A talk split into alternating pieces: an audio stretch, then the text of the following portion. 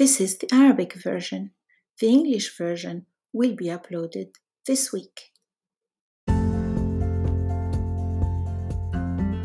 أتذكر أنني كنت صارمة جدا بشأن الوصفات على سبيل المثال لن أصنع وصفة أبدا ما لم تكن لدي المكونات الدقيقة حسنا لقد تعلمت الاسترخاء واستخدام ما لدي. بالأمس كان لدينا ضيوف للعشاء.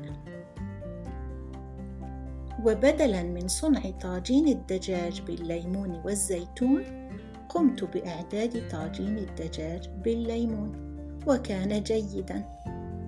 هل بدأت تبسيط الأمور في حياتك؟